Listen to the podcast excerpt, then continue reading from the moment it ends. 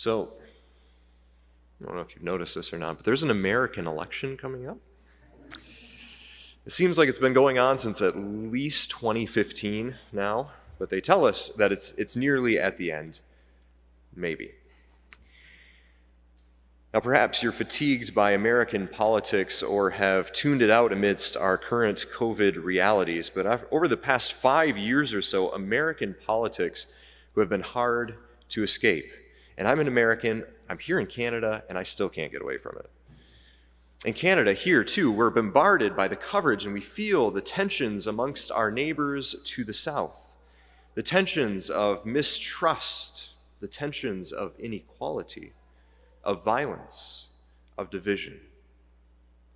And yet, and this is the point for understanding the text that's before us, those palpable tensions that we're witnessing today on our screens and over the radios still pale in comparison to the fear and the outrage that was pulled thin and tight over Roman occupied Judea in the days of Jesus.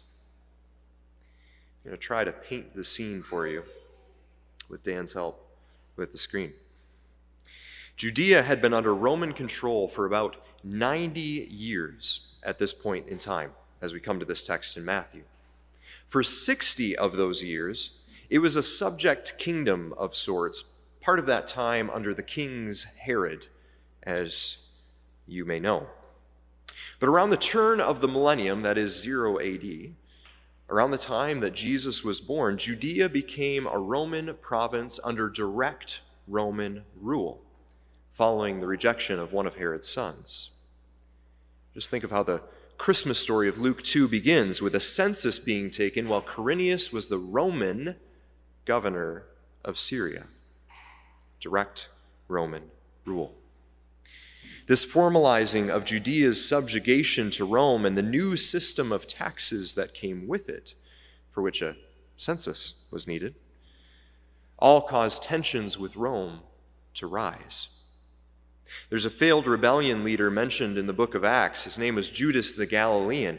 He was the one leading the charge against Rome in these early years of Jesus' infancy, of his early life. And after Judas's rebellion was put down by the Romans, there were times of relative peace. But now, another 30 or so years later, and the tensions were growing again. These are the days of Jesus' ministry. And these are some of the reasons that everyone expected and longed for, a, a, for Jesus' movement to give them a political Messiah that would overthrow and kick out the Roman occupiers.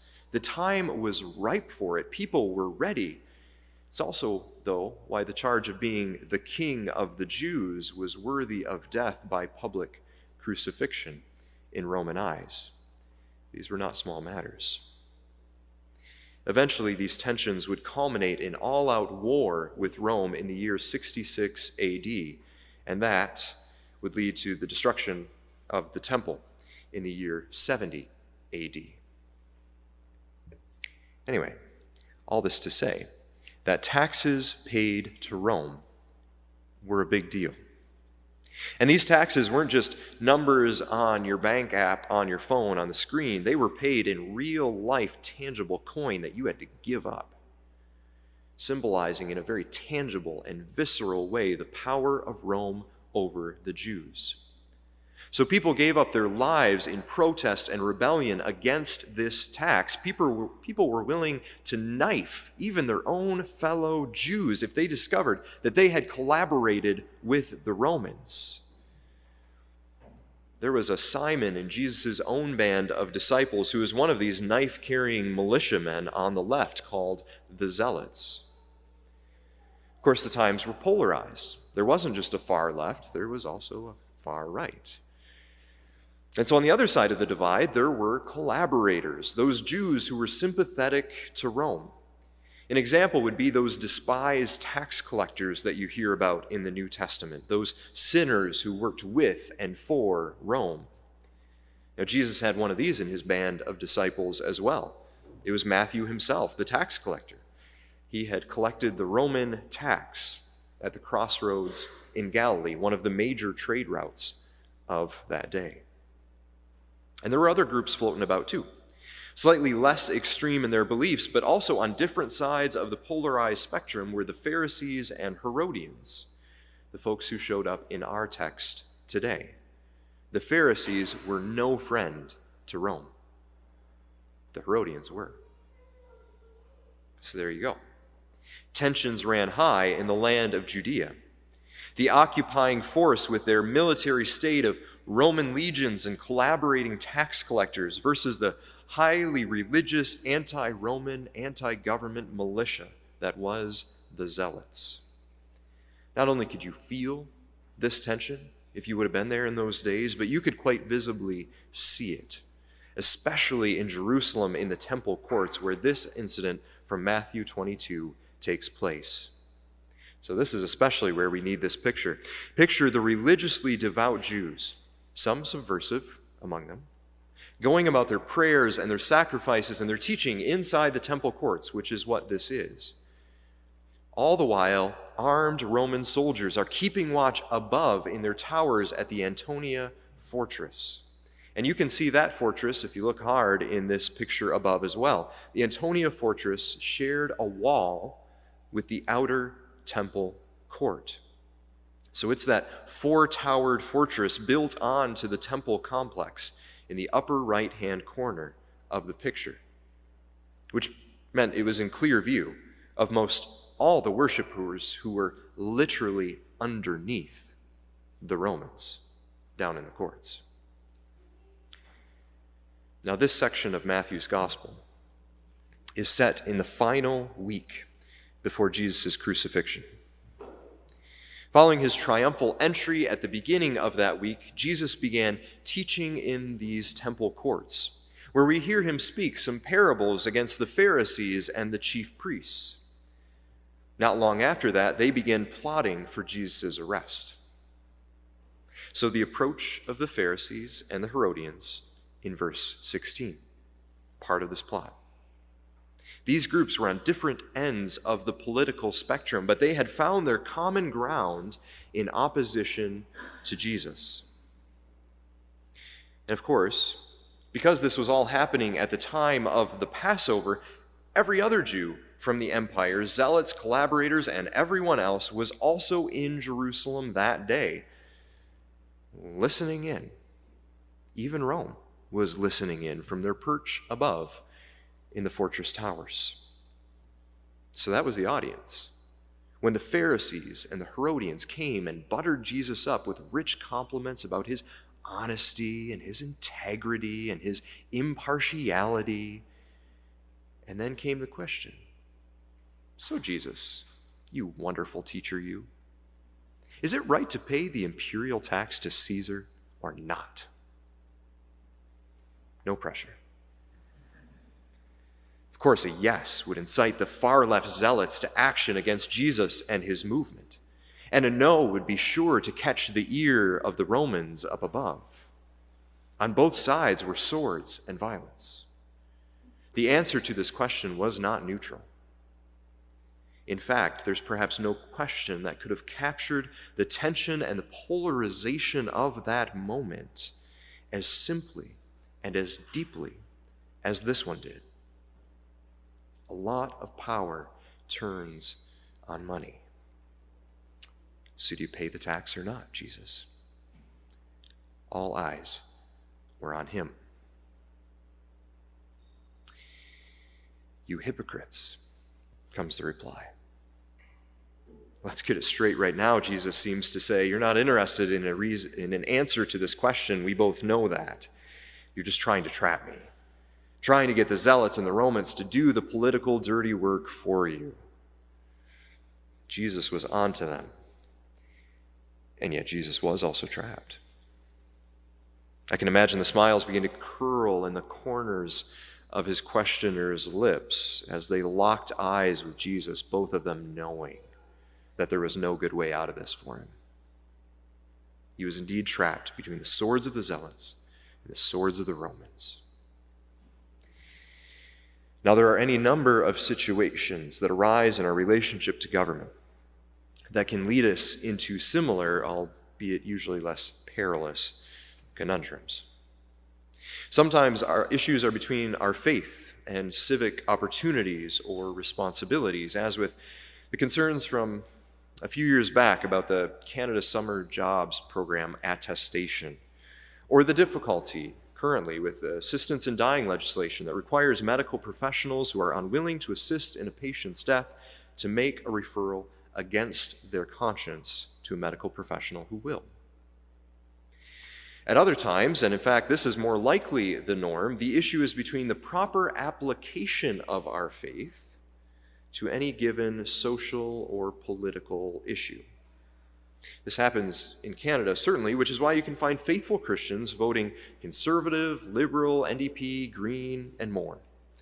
It's also why you can find quite a large variance in Christian observance of the health protocols and restrictions around COVID 19. Those differences become particularly contentious, though, at particular times and around particular issues or figures. As we witness in the States, around political allegiance, mask wearing, and any number of things, and to some extent here as well. It's Christians who have so thoroughly identified with their own party so as to nearly or actually disown fellow church members, family members of a different political stripe. And in the States, we see that happening among Republicans and Democrats. Here, maybe you've seen it as well. Opinions on the American political divide does divide us, um, even, though, even though we have no vote, no horse in the race here on this side of the border. It's purely on the idea of the thing, purely on the polarizing rhetoric, the personalities that draw us into the division, that lead us to believe that that we have to line up on one side or the other. And sometimes our faith imperatives kind of lean us that way as well. Sometimes the for would pit us against our family, and sometimes the against would pit us against our convictions. Sometimes it feels as though there is no good answer. And that's the nature and the difficulty of the question that was given to Jesus. Is it lawful to pay the tax to Caesar or not? Yes or no? The stakes were high. But after calling them out as hypocrites, Jesus continued in his response by asking for the coin. And they brought him one. Whose image is this? And whose inscription? Jesus asks. Caesar's, they reply.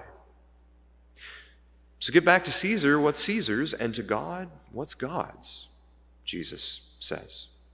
Simply. Just like that, it was over.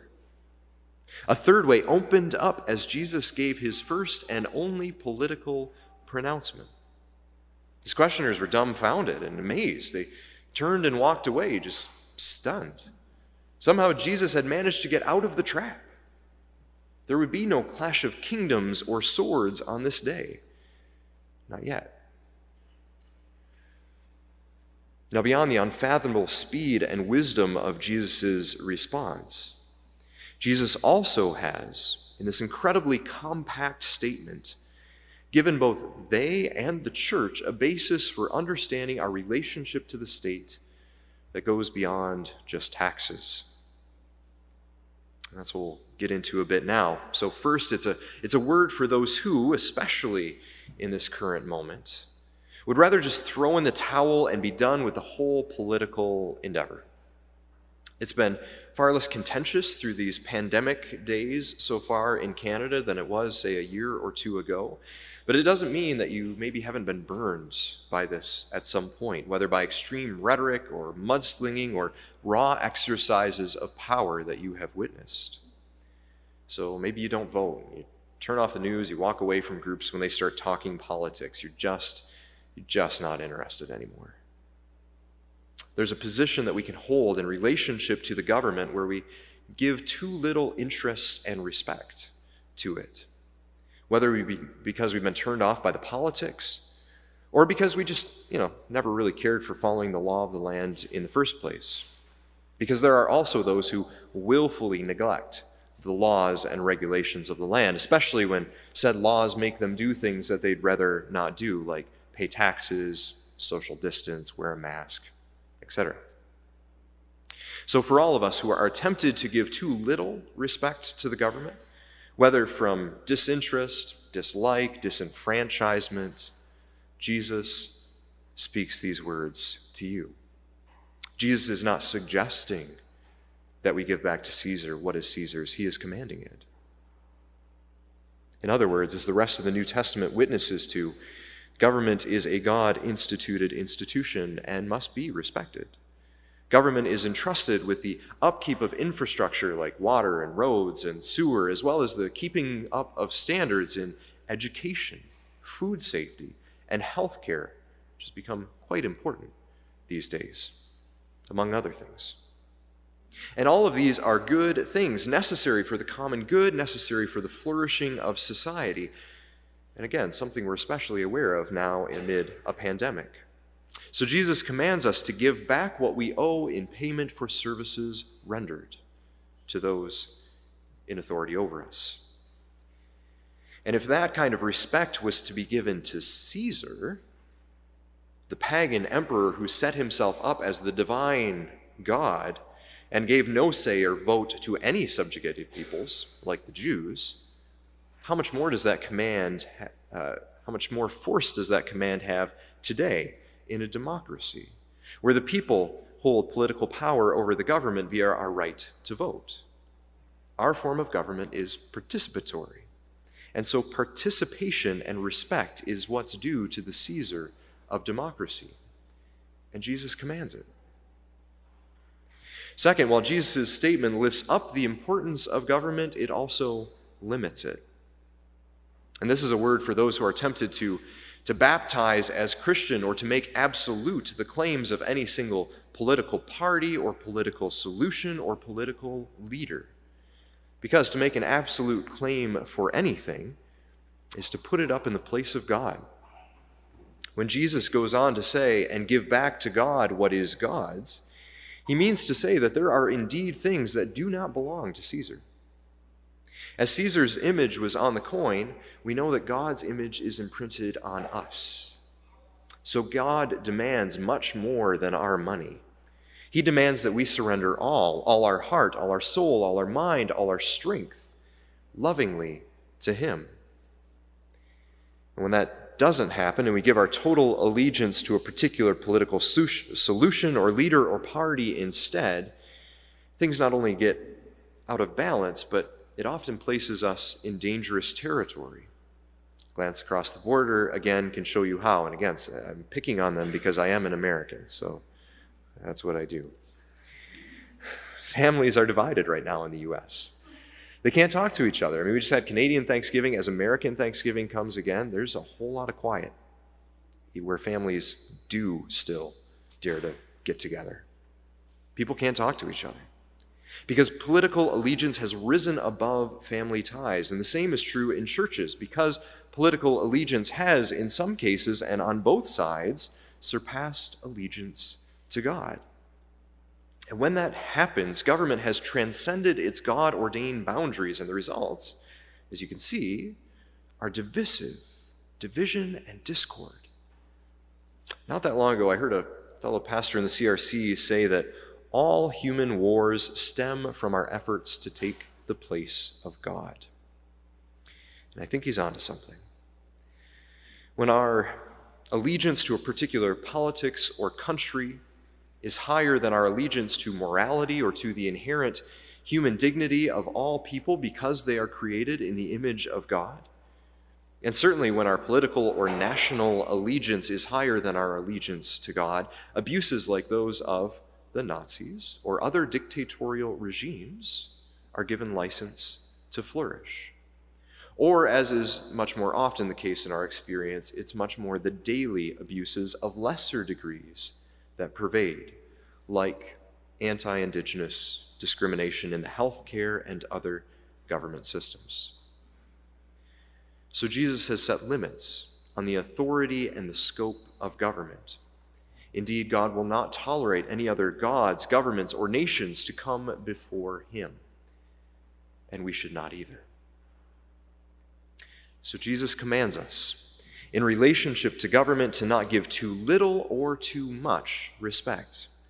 We're called on to give back to our due to the state, And we're also called to keep any political or nationalistic claims from becoming absolute in our hearts or minds. They are not and cannot be at the same level as God. Now, that does, does not solve the thorny issues that divide us.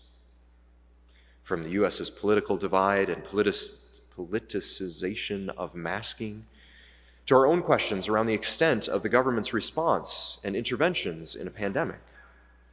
But it does keep us within the boundaries of proper play as we are having these conversations. And to that end, Jesus also gives us a deeper thought to ponder. Give back to God what is God's, he says. And really, what doesn't belong to God? To the God who in Christ has claimed every square inch of our lives, of our world, of this universe. As Richard Mille once put it, does Caesar putting his picture on something really make it his?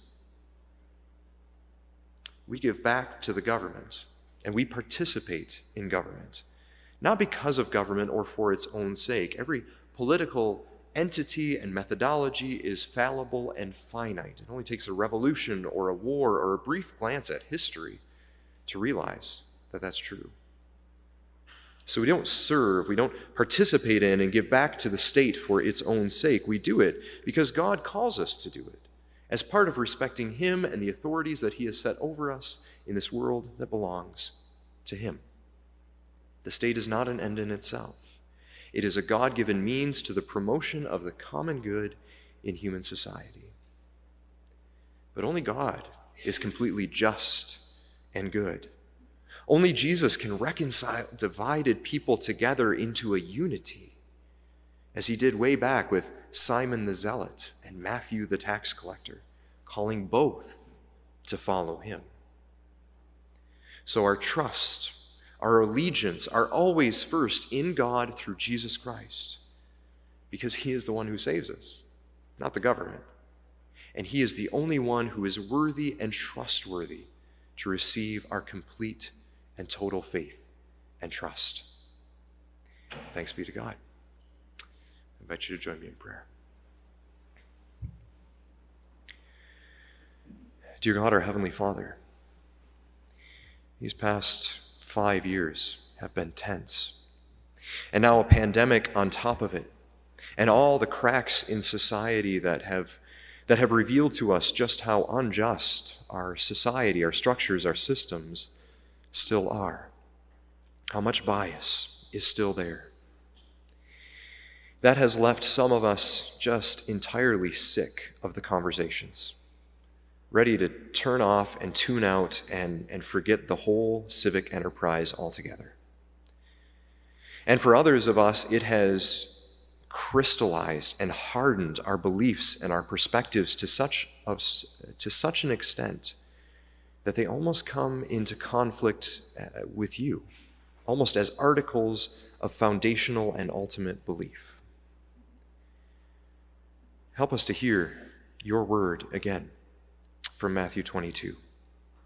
Call us back to total faith and allegiance to you first, so that we can once again be reconciled together to have civil conversations about the things that are indeed important but not ultimate.